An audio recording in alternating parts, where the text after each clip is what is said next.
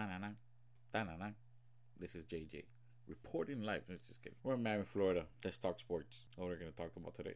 Three topics, not very much. We're gonna talk some baseball, some football, and some basketball news. Yes, your Miami Heat still have news coming out, even though they're sitting at home watching the playoffs. All right, so let's start with baseball. Your Miami Marlins have a player in fifth place for first baseman, the National League voting for the All Star game. Jesus Aguilar. Jesus Aguilar has been dominating for the Marlins lately, and he could become the Marlins All Star this year. We'll wait to find out. First phase ends Thursday for the All Star voting. Staying on the Marlins, Marlins are off today as they prepare to take on the Blue Jays tomorrow at 7:10. With a 31 and 40 record, Marlins are standing behind Sandy Alcantara, who takes them out, coming with a 3.09 ERA and a 4 and 6 record this season. They will take on Ross Stripling and the Blue Jays, who stand at a perfect 500 record at 35 and 35 in this season.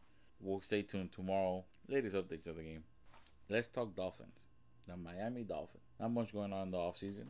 We have some new, good news. Whiteout Wilson is back with the team after the 2020 pandemic scare he took off. He says he's fully recovered and ready to play ball. He says he's he's good to see that there's competition for the wideout position, which is good. Brings out the best of everybody and see who is the top three receivers for the Dolphins this year. On another topic, let's talk about the rookie, Jaylen Waddle. How productive will he be this year?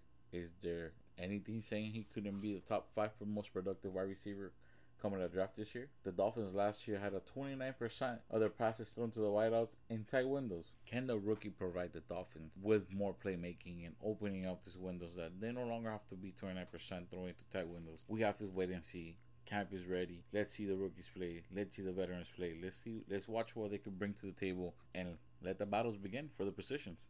Lastly, let's talk about the Miami Heat. Yes, they're at home, watching the playoffs, getting better, Tyler Herro feeding his baby mama. Other than that, let's talk about the latest news. Bam Adebayo accepts his invitation to the U.S. team for the Olympics in Tokyo. How would this help Bam Adebayo? It should help him tremendously. No days off, continuing his training, continuing to work. Let's see him in Tokyo.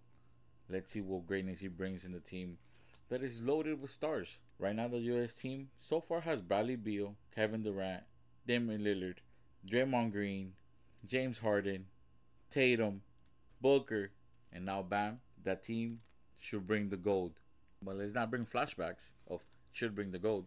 Remember what happened to the team last time with King James in it. They got silver. So let's watch them play after the playoffs. Tokyo 2020 All Star team taking the floor again. Try to bring home a gold medal.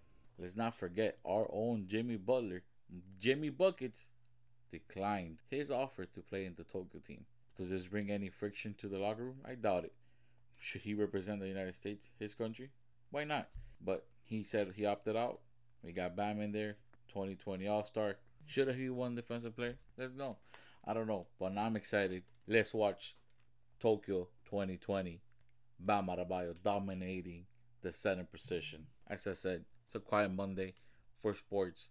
This is all I have for you today. Thank you for tuning in. Thank you for listening. Thank you for support. First episode out. Let's get it.